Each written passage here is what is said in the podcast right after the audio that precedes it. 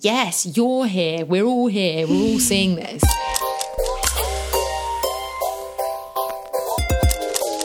Arts Council Profiles. Interview with Holly Race Roughan, primarily theatre director. Um, hi, Holly, how are you doing? Hello, Rose. I'm good. So, can you tell me what your professional practice is? What does that involve as a theatre director? Um, what on earth is this directing? I ask myself. um, what is this directing? Theatre directing is 90% people management, 10% creative. Um, and the more I learn about it, the more I realise that actually the skill set that I need to be strengthening is about managing people and working with people. Um, I don't mean managing in a sort of negative sense, I mean positive sense of enabling people, um, facilitating people um, to do what, to be creative, actually. Um, and also, I'm thinking increasingly about safer space in rehearsal room Mm. and thinking about what we've inherited um, in terms of how we set up a rehearsal room and whether that needs to be interrogated and thought about and um, unpacked and possibly unlearnt. Um, so I feel like I'm the manager of that space. Um, and then I'm also creative in the sense that um, I get to have the last say on all of the creative decisions. Um, so the way I work is um, try and create an environment where people can throw as many ideas into the room and that I will kind of seize upon and stitch together what excites me or what I perceive are the best ideas or what ideas I think are going to be most exhilarating for an audience. Um, and I guess directing is also um, about so conscious of you quietly doing that bottle. Um, what is what is directing? Directing is also about um, Is what directing is something that changes quite often for you? no, No. no, I don't think so. I think as I get older, it's refining in my head. Okay. But I think I've always felt very instinctive about it, and I think it is about um, uh, facilitating the creation of something that is going to be exhilarating for an audience, whether intellectually or emotionally or kind of physically. What drove you initially to start doing that? When did why why did you get into that? When did it begin? Directing began for me when I went to um, a youth group called Hot Tin Roof, which I think must have been named after Cat on the Hot Tin Roof. Um, and I remember we did sort of little play. It was kind of like a club, like an after school club, um, and we did sometimes did half term project plays. And I remember really distinctively and really arrogantly, aged about nine, feeling like um, I know what needs to happen. Like I know what needs to be done. I know what those two people need to be doing and how to make this better. I think that was it actually. Like I felt like really arrogantly, I was like, I know how to make this better. And then I flirted with the idea of acting when I was at school um, and was not great at it.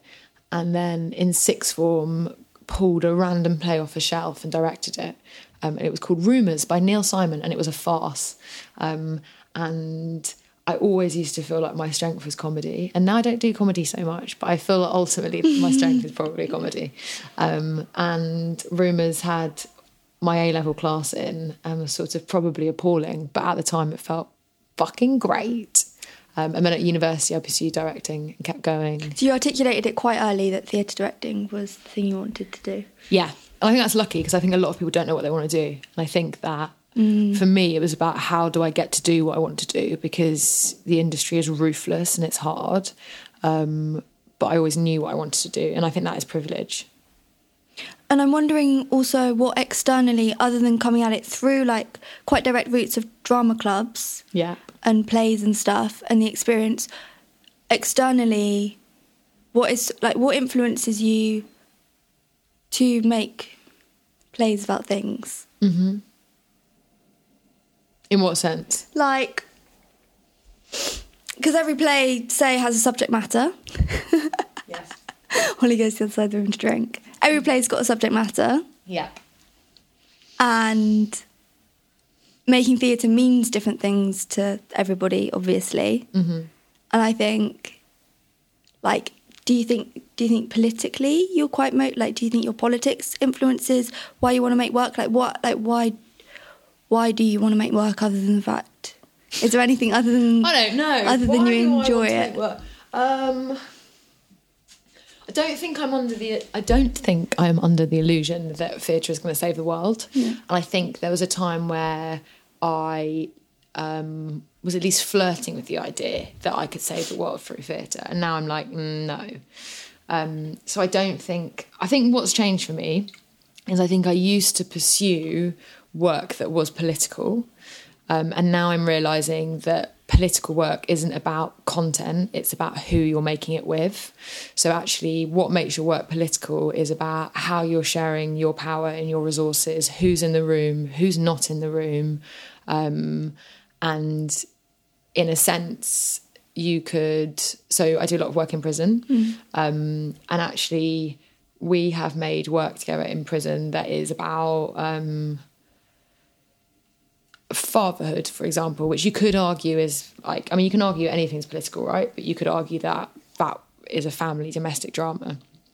But actually, I think that making that play is m- far more political than when I made a play that was about um, Ugandan homosexual asylum seekers, which is like content wise, polit- politics, a capital P. Um, so I think my journey at the moment in terms of p- politics and theatre is about um, the how I'm making it rather than what I'm making it about. Do you think your drive to make theatre, would you say that's part of your drive to make theatre, is the process of how you're doing it? No, I think if I'm really honest, Yeah. in a kind of, No, um, be completely blunt. I think if I'm really honest, I think my drive to make theatre is um, a personal compulsion and addiction to um, make it like to wanting to make a piece of art that's live. And I think that it just so happens, probably because I went to drama club when I was a kid, and probably because my dad used to take me to see plays um, all the time as a kid in random fringe venues. I think it's sort of like that's my um, access into the arts. But I think that, you know, it could have been something else. But I, yeah, I think it's a personal. Runs quite deeply in you. Yeah, I think it's a personal thing to do with being an artist rather than necessarily like a political thing to do with this is my contribution to social movements. Yeah, yeah, totally. But I'm wondering as well because you so you have Wolf Whistled as well, which you set up. Tell us what Wolf Whistled is. Wolf Whistled is not a great name for a group. Um, Wolf Whistled is a um, women's network that was set up probably about seven years ago now, maybe six, maybe eight. Um, and initially it was set up um, between me and a couple of my mates to talk about women's issues, our own issues around gender politics. Um, and also we were going to do some reading. Like I think we at the beginning had this idea that we were going to do like a book club and we were going to read sort of big feminist great books and then discuss it. The reading never happened.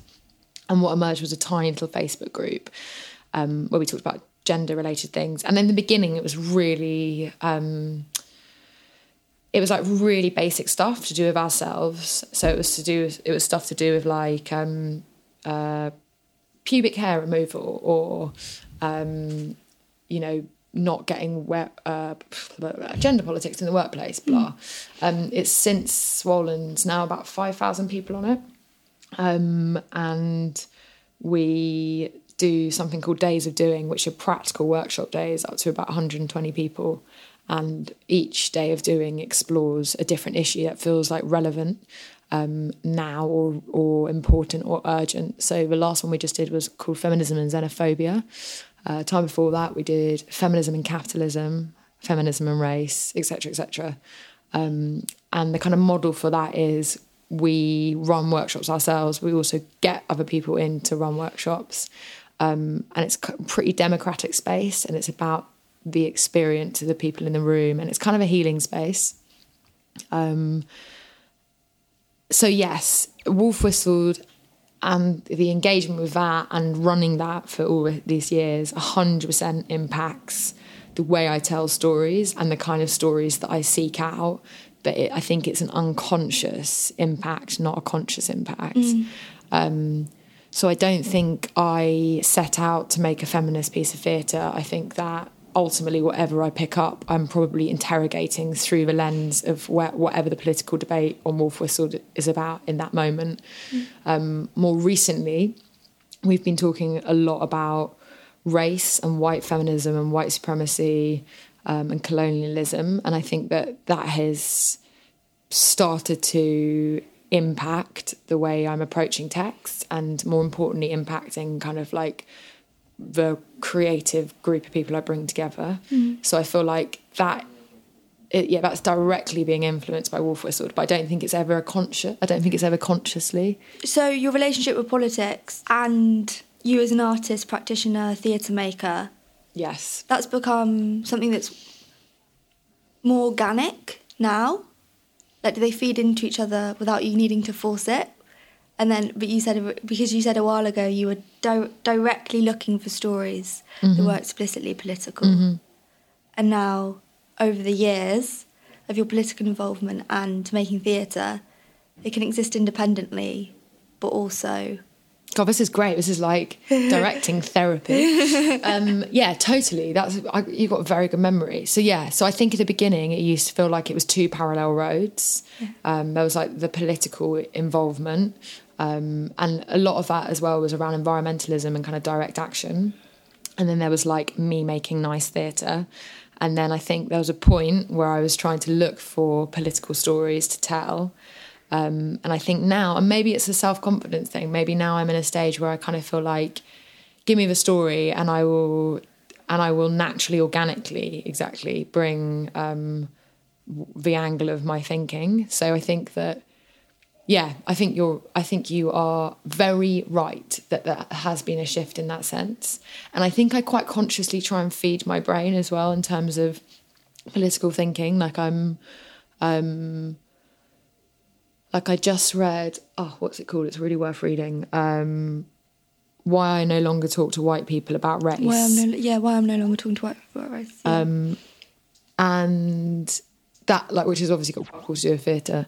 Um, but that his there are a lot of seeds of thinking in that that have kind of implanted in the back of my brain and shifting how I'm approaching theatre, and that's like, I guess, an ongoing process. Um, I'm being vague. What am I trying to say?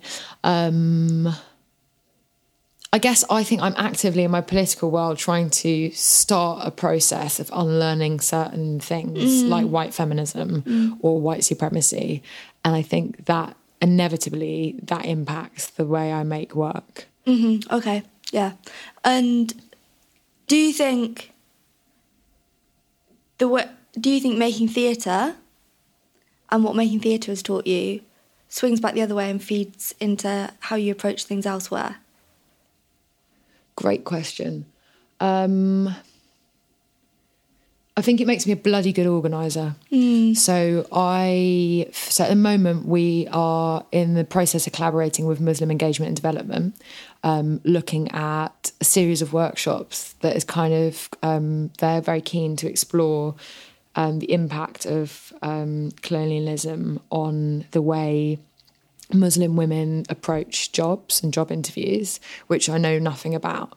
And I feel like what I'm bringing to the table is um, a bravery and a know how of um, how to get a big group of people in a room and and conduct a the way it's structured for that to be engaging and democratic and i feel like that's yeah directly from directing directly from directing mm. um, so I feel like just space like things building, space building, yeah, great way of putting it, and also like um, like really dumb things that you just don't think about. Like actually, I feel very confident being in a room of 150 people and talking, and a lot of people don't, and I I sort of forget that. Or I feel um, I'm very very sensitive to when people aren't engaged, um, and that's from years of reading audiences. Like, are they getting this? Are they getting this? Is this clear enough? Um, So I think it's a load of practical stuff about being leading a room and doing the behind the scenes organizing and kind of like galvanizing and energizing and inspiring a group of people to pull something off, which I think is at the heart of a lot of comes back to this people management thing. Um, And I'm interested in how that in how this impacts your relationship with an audience in terms of when when it feels very important to be making theatre because of the way you're making it and who you're making it with. In those instances, is there any desired effect? Like, what's your relationship with an audience? Is there a desired effect on them? Is it does the audience just become much less important? Is it not for them? Um,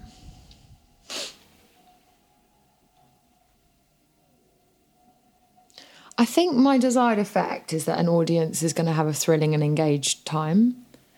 Um, so, for, actually, I just, I've just had a meeting about Prison Project today, and I was we were talking about the quality of the script, like how ambitious we're going to be in terms of trying to get a group of ten people to write a script in two weeks, essentially. Um, and I was talking about, you know, the problem is, is that at some point these guys have got to get up and do it in front of the rest of the prison community and the prison community are really tough audience in the sense that if they are bored you will know about it um, so i don't think there's a sort of like moral um, crusade going on in the sense of um, i want a particular group of people to walk out of a play i've made with a particular set of thoughts but i guess i am asking particular groups of people to engage in certain stories, which is a political act in itself, right? Yeah. Um, but I don't know. I know this is really sort of slightly boring, but I just. I think I used to think about things more, and I think now I'm running a lot more on instinct when I'm in the room and making something. And I think I'm letting, I guess, as you've already observed, like doing lots of thinking, but I'm just trusting that it's going to bleed in to the way I make work. Whereas I think before I was being much more potentially thoughtful. Um, That is totally not me. There's some person that's just walked in it's the her, room Ben. It's her, Ben. with a uh, yeah. Okay. What was the question again? Um, desired impact on audience. Well, Yeah, okay. I- let, yeah. Can we articulate? Let, let me ask. Let me re-ask that in something a bit clearer, maybe. I think it's interesting to know because you're still incredibly early on, really, Mm-hmm. in your My 50th year of successful directing. in Where I take over national. Yep. but like you are still like relatively like you are still incredibly young really mm-hmm. and however much you've done and have already achieved in what will be the full length of your career it's still very very early on but already i'm interested in how your relationship with audience has changed mm. like maybe think like five years ago to now like what how has that changed Okay. It's changed in the sense that I understand that an audience is complicated and diverse. I think before I didn't think about an audience as anything other than an audience, and now I'm acutely aware of a demographic of an audience. So um, I'm always really chuffed when lights go up and you suddenly see that there's a load of young people in um, representing all different types of background um, and I feel a bit snore when the lights go up and it's a load of kind of white people um, who are middle class and in their kind of mid 40s 50s um, so I think that my relationship has changed with an audience in the sense that I'm clocking all that now. Um, I think that my relationship has changed with an audience in that actually probably I'm shifting towards understanding that making something that is enjoyable is potentially more political than truly enjoyable for everyone and is accessible is potentially more of a political act than making something that is highly academic and political with a capital P that a minority of liberal people will key into. Um, so I've just made this show with Ben called Prurience, um, and it's about porn addiction. So you know, it is a it's about something important, and um, but the overwhelming experience of that show is um, the thrill of the layers of deception in that you don't know who's an actor, then you think you know who's an actor, and you stop knowing who's an actor, and that actually is a real experience. And I think that I, I think that in a way, I was like, this is way more of a triumph than the fact that a load of people who haven't necessarily um, been to the theatre before or don't come to this kind of theatre in terms of it being participatory and experiential having a great time. Perhaps that's more of a triumph than making something that's kind of like thought provoking. I Yeah. don't know. Yeah, and that makes a lot of sense. Um, so, looking at your work more specifically Yes. and its content and what it looks like, let's start off with. This is going to be really difficult, but let's start off with three words that des- that describe a Holly a Holly production. Bloody hell.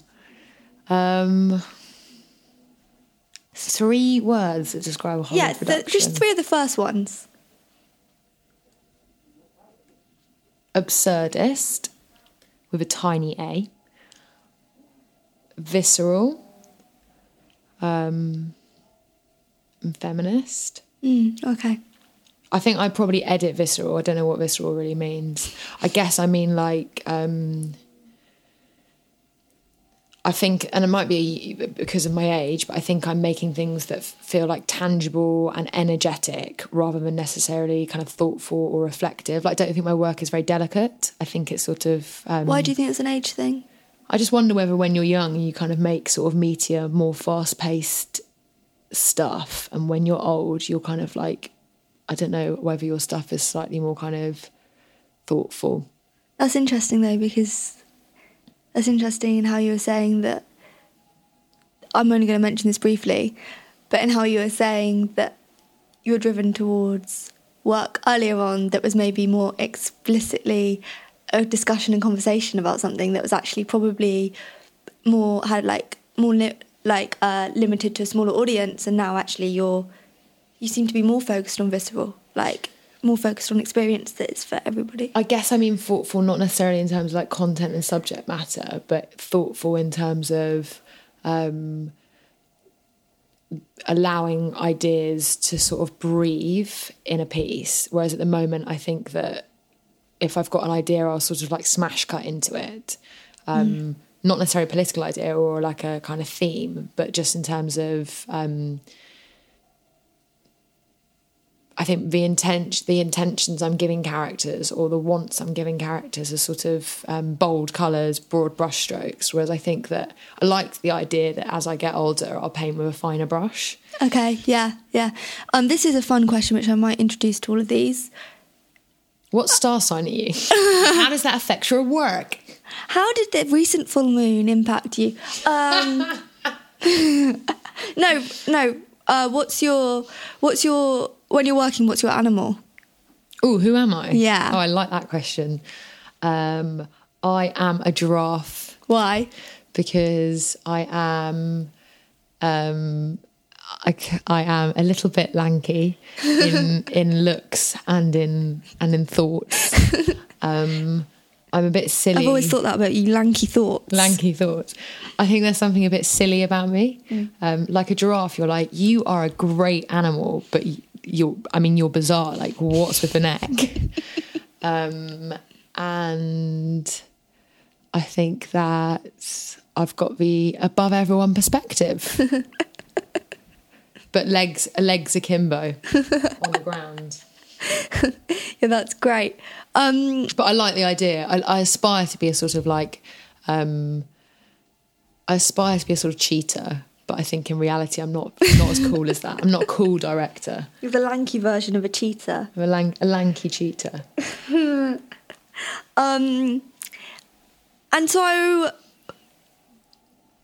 to try and describe what the experience is like of watching your shows, obviously you look at them from inside out. But what, like, what does a Holly show look like? Like, what's the experience of it? God, it's depressing how much I haven't considered process. Um, as soon as anyone's like, "What's your process?" I'm like, "I don't know. I do not know." Um, what does a holly show look like? Um, I hope that it is taut, and so there aren't baggy things that are left. Like, I hope there aren't bits of the show that. Okay, let me start again. I th- I like to think that the choices I've made are deliberate, so that I let no stone is left unturned. In the sense that there isn't kind of a random There isn't a hole to pick. Yes, or there isn't. I guess there isn't a prop that it's just like, what the fuck are you doing there, or a decision that's a bit kind of because we couldn't be bothered to come up with a better decision. Um, so I think that in that sense, I think that my work is quite taut and tight.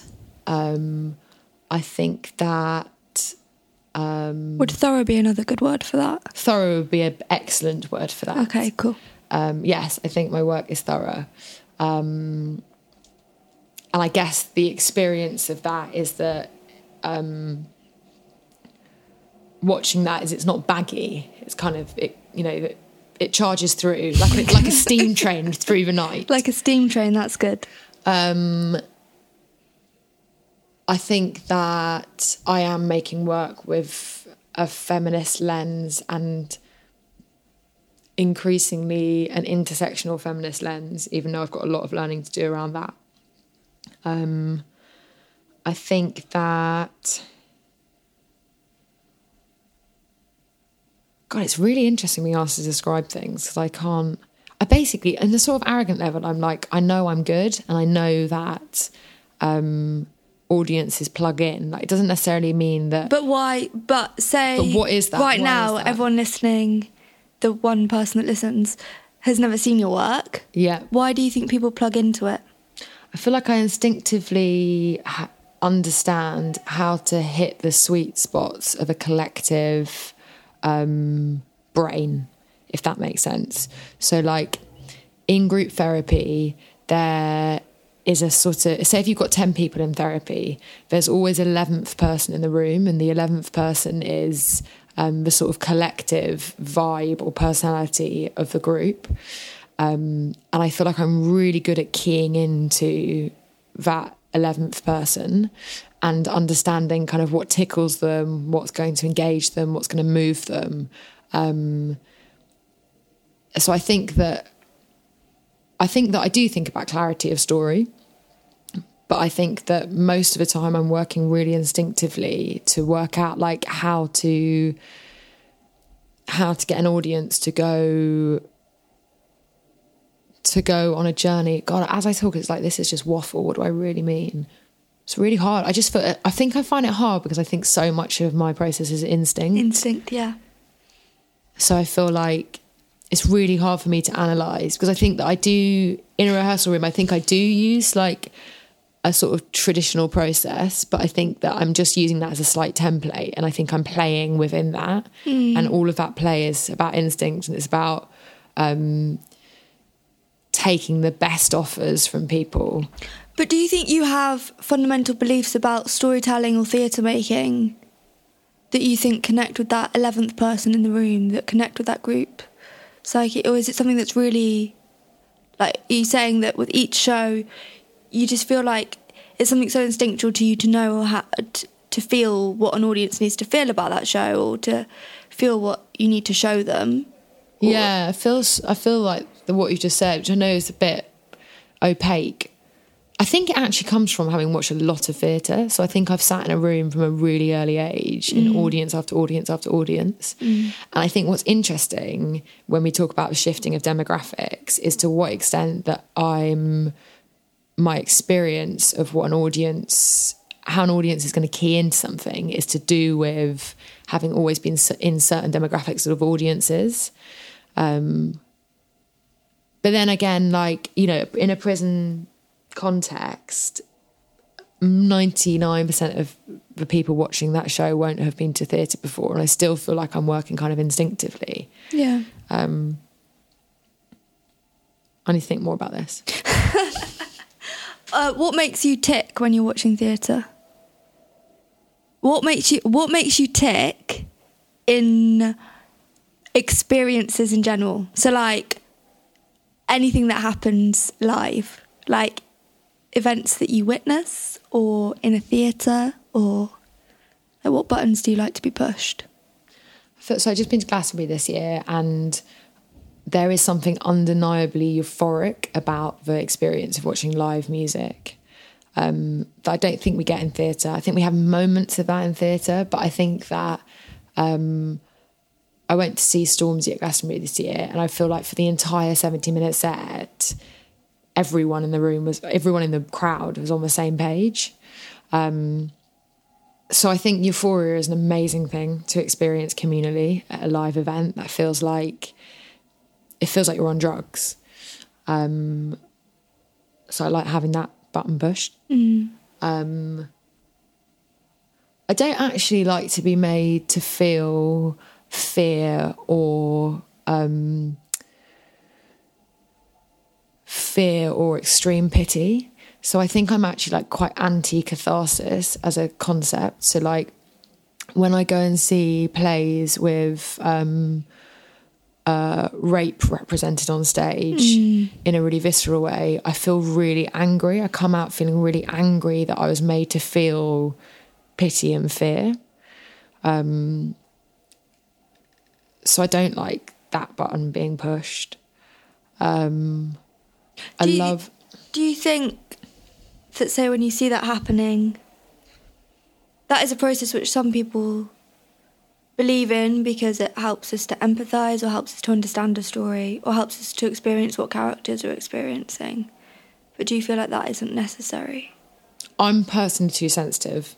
Yeah. So like I um naturally anyway, I pick up on people's energy and in a, in a in a sense that's actually I'm quite vulnerable to it. So if one of my weaknesses is if someone is very angry, I will feel a lot of that anger even if it isn't directed towards me. So there's a lot of transference that goes on. It's to do with my own like having not built built up my own defense mechanisms. So the membrane between what's on stage and me as an audience member is too thin. I'm not watching it, I'm kind of feeling it. And in that sense, to be sort of like really dark about it, I feel like I've been abused when I'm watching someone else be abused on the stage. And do you think you're aware of that when you're communicating with your audiences as well? Yeah, I think so. I think so. Um, that maybe you're not that maybe through directing because of your emotional atta- because of your emotional experience of things that you're not teaching people you're not necessarily directly teaching people stuff or telling them something you are giving them an emotional experience yes, but I think I'm really increasingly careful to not be giving people a gratuitous experience.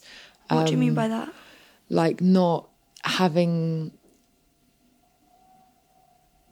there is there if it serves a story then i think it's important but i think there are ways of making people i think the disney effect of making people cry for the sake of making people cry um, for me makes me feel angry and used as an audience member. And I don't want I want people in the theatre to feel like they're using the experience. They're a user of the theatre experience rather than feeling like they're used by the theatre experience if that makes sense. Why do you think people use the theatre experience? Like what do you think the theatre experience can be used for? Um, to feel connected with a group of people like I th- like why is that important I think there's nothing more important than to um, feel a part of something greater than you. And I think increasingly as we um, plummet towards atheism and a kind of point of no return, I feel like, you know, theatre is about as spiritual as it gets. Or actually, I think probably music is about as spiritual as it gets in a live context and kind of theatre, it, it's sort of slightly nutty intellectual sibling. Um, but yeah, I feel like I feel like you know you want to feel like you've come to church when you've seen a play. Do you know what I mean? You want to kind of like, and that's why I love working in the round because it's like, yes, you're here, we're all here, we're all seeing this. It's bonding if it's terrible. It's absolutely uplifting if it's brilliant. Um, I've connected with some other people tonight. See you later. Like that's actually so unusual now. You know, you don't when you go to a restaurant, you're you sit on your little table, don't you? Like there's a kind of we don't have very many public spaces where you just get to rock up and be with other people in your community. Um, so yeah, I like feeling like we're all in on something. I'm increasingly finding kind of interactive theatre that, that is done in a way that's like um I don't know, like there's nothing that honestly there is nothing better than going to a pantomime. Like genuinely feel like that. Like I just think you we're all having a great time and this is totally being made for us to use. You know, I, I, mean, use in a kind of like not a sort of capitalist sort of consumer sense. I mean, in a sort of like participatory do, sense. Do you not ever feel like Panto is a little bit similar to that Disney effect that you mentioned? No. Why do you think they're different? Because um, I think Disney is corporate and it's got a grip on certain gendered, racist narratives it keeps banging out, and it makes you feel like you've gone an emotional journey by kind of using slightly trickstery, tear jerky, learned tropes. Whereas I feel like pan- the t- tradition of pantomime is utterly about people coming together and um, having a laugh and um, participating in a tradition. I guess, yeah, I guess part of what's appealing about that is how community based it, oft, it is traditionally as well. Yeah, and the fact that you probably saw, most people probably saw what was on last year, and you know, now Medame's playing a donkey, and the Medonkey's playing a beanstalk, and do you know what I mean? Like, there's something about there's a, you know, it's there we don't do series in theatres, right? You don't come and see kind of episode one in 2012 and then come back for episode two in 2013. So there's not continuity, and there's like a continuity with the building maybe or the or the theatre company, but like there's something brilliant about the continuity of pantomime in that you're coming to see the next instalment. Um, and I think I think theatre's like, got a lot to learn from the pantomime model, and it acts more like a it acts more like a church thing and that you know you're coming back again, right? Yes. Yeah. Totally, exactly. And which is maybe also what which is also akin to what people get from TV series. Yeah. Which is sadly something that is experienced on your a, own a, under yeah. a duvet. Yeah. 20 episodes later. um, yeah, completely. And I feel like actually, if you look at demographics of people that go to pantomimes, like you know, we t- we wang on about sort of where are all the ex people in in our audience. They're at the bloody pantomime. That's where they are. So like, or at some of the big musicals. Or at some of the big musicals, exactly. What do you think is different though about what we perceive as traditional theatre to like pantomime? It's funnier. It's funnier. Um, it takes itself less seriously. Um, its purpose is to entertain you, whereas with a lot of theatre, it's like, is this to entertain me? Is this kind of just because a director was interested in it? Is this something that I'm meant to consuming to make myself more cultured? Um, whatever that means. Like, you know, great plays are great, but they, I think sometimes there is a sort of, um, not a snobbish relationship with an audience, but kind of, the audience are there to witness great art rather than to be served by the art that's in front of them. And like, there's, you know, thinking about how can I serve is a really amazing way of starting um, your thoughts about a piece of work or a play. And I really like. I'm at the moment. I'm prepping to um, direct people, places, and things tour with Jeremy Herrin, and um, and it's utterly humbling doing research about Alcoholics Anonymous. And the I've sort of been privileged to sit in on a meeting, and um, it's like basically the only functioning model of anarchism that we've got in the world, in the sense that this thing that should totally not work, which is people who have got a disease, who have lost most of the crutches in their life or the foundations of their life come together quite often as complete strangers on a nightly basis to heal collectively and i just feel like it, the more I think about people, places, and things to play, the more I'm like, we should be trying to recreate that for the audience. That we're coming together to watch this play, and we're going to heal collectively. You know, in a slightly mm. different sense to an Alcoholics Anonymous meeting, but actually, like that feels like, yeah, like regardless of being like you want places to heal collectively without needing like ev- for everybody I guess I'm thinking about how's a show going to so, serve the audience, right? Mm. And I guess I'm thinking like, wouldn't it be amazing if the experience of this show is a healing one for the audience? Um, and that feels similar to pantomime in the sense that wouldn't it be amazing if we all got to have a laugh for the next two hours? Like those I guess, like direct, like how can I serve you? Um, relationship with the audience. um so we've got to wrap up in a minute can we end on some things that are exciting you about upcoming whether that's like personal pursuits creatively of what you're of what you're working towards or particular projects what's exciting you today for tomorrow I'm excited by the fact that I've set up a collective of people in Plaistow and we're living in this big house and communal living is working. It's three months in, it's early days, but it's working and that excites me. So, living with a group of people who aren't my family um, and looking after each other as if we were a family um, feels like one of the only anti capitalist things that I'm able to practice in my daily life and it fucking works. And that feels absolutely exhilarating. Um, I'm excited by the Lyric Theatre. I've just done two projects with them this year, and I just feel like they've got a completely um, refreshing and um, inspiring is such a daft word because it gets overused, but like genuinely inspiring relationship with all the young people they work with. And I found that absolutely thrilling. Um, so I'm excited about the lyric.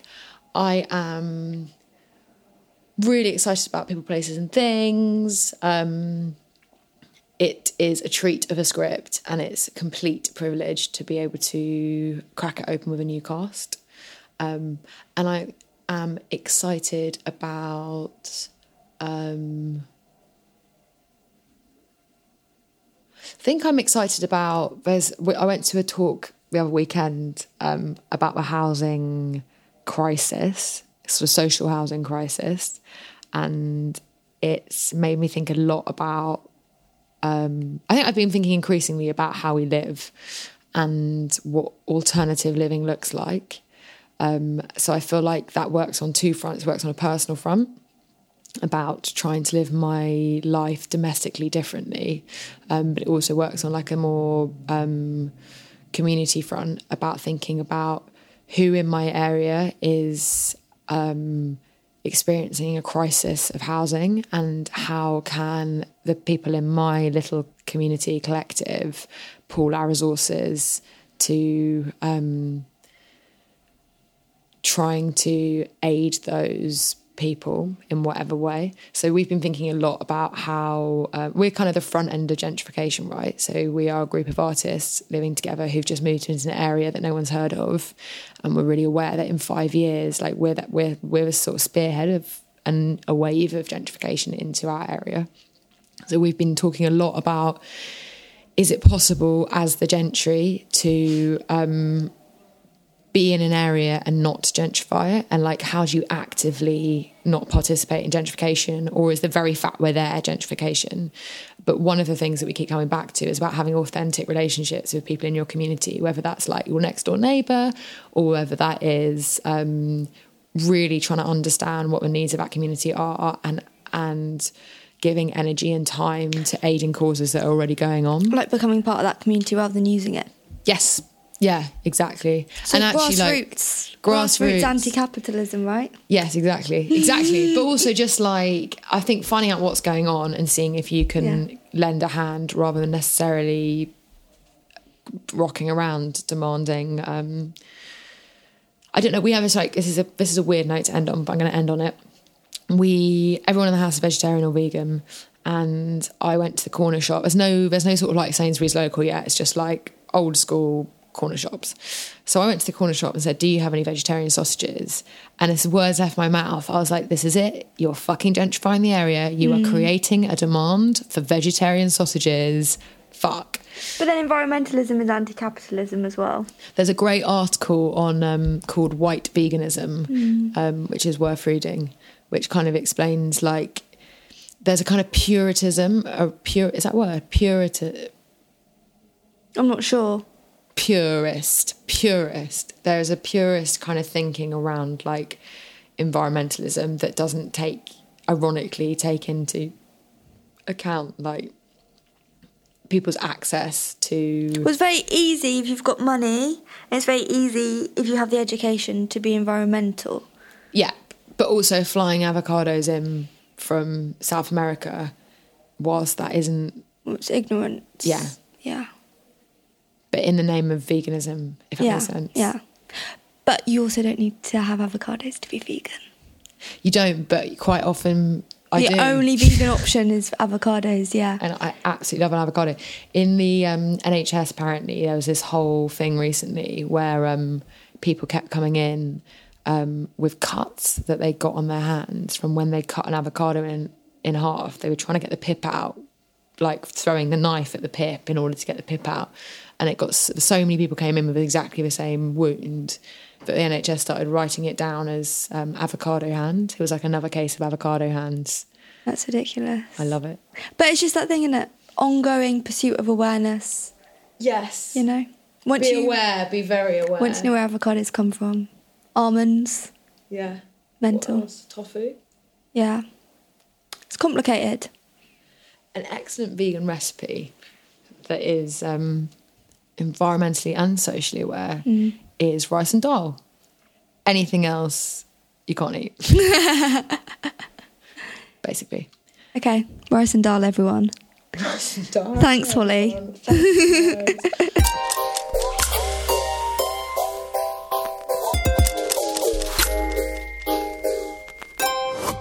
That was Holly Race Roughan talking to me, Rosemary Martezos. Thanks for tuning in to Arts Council. Find us again at www.artscouncil.co.uk and follow links to our SoundCloud and Twitter. Thanks again for listening.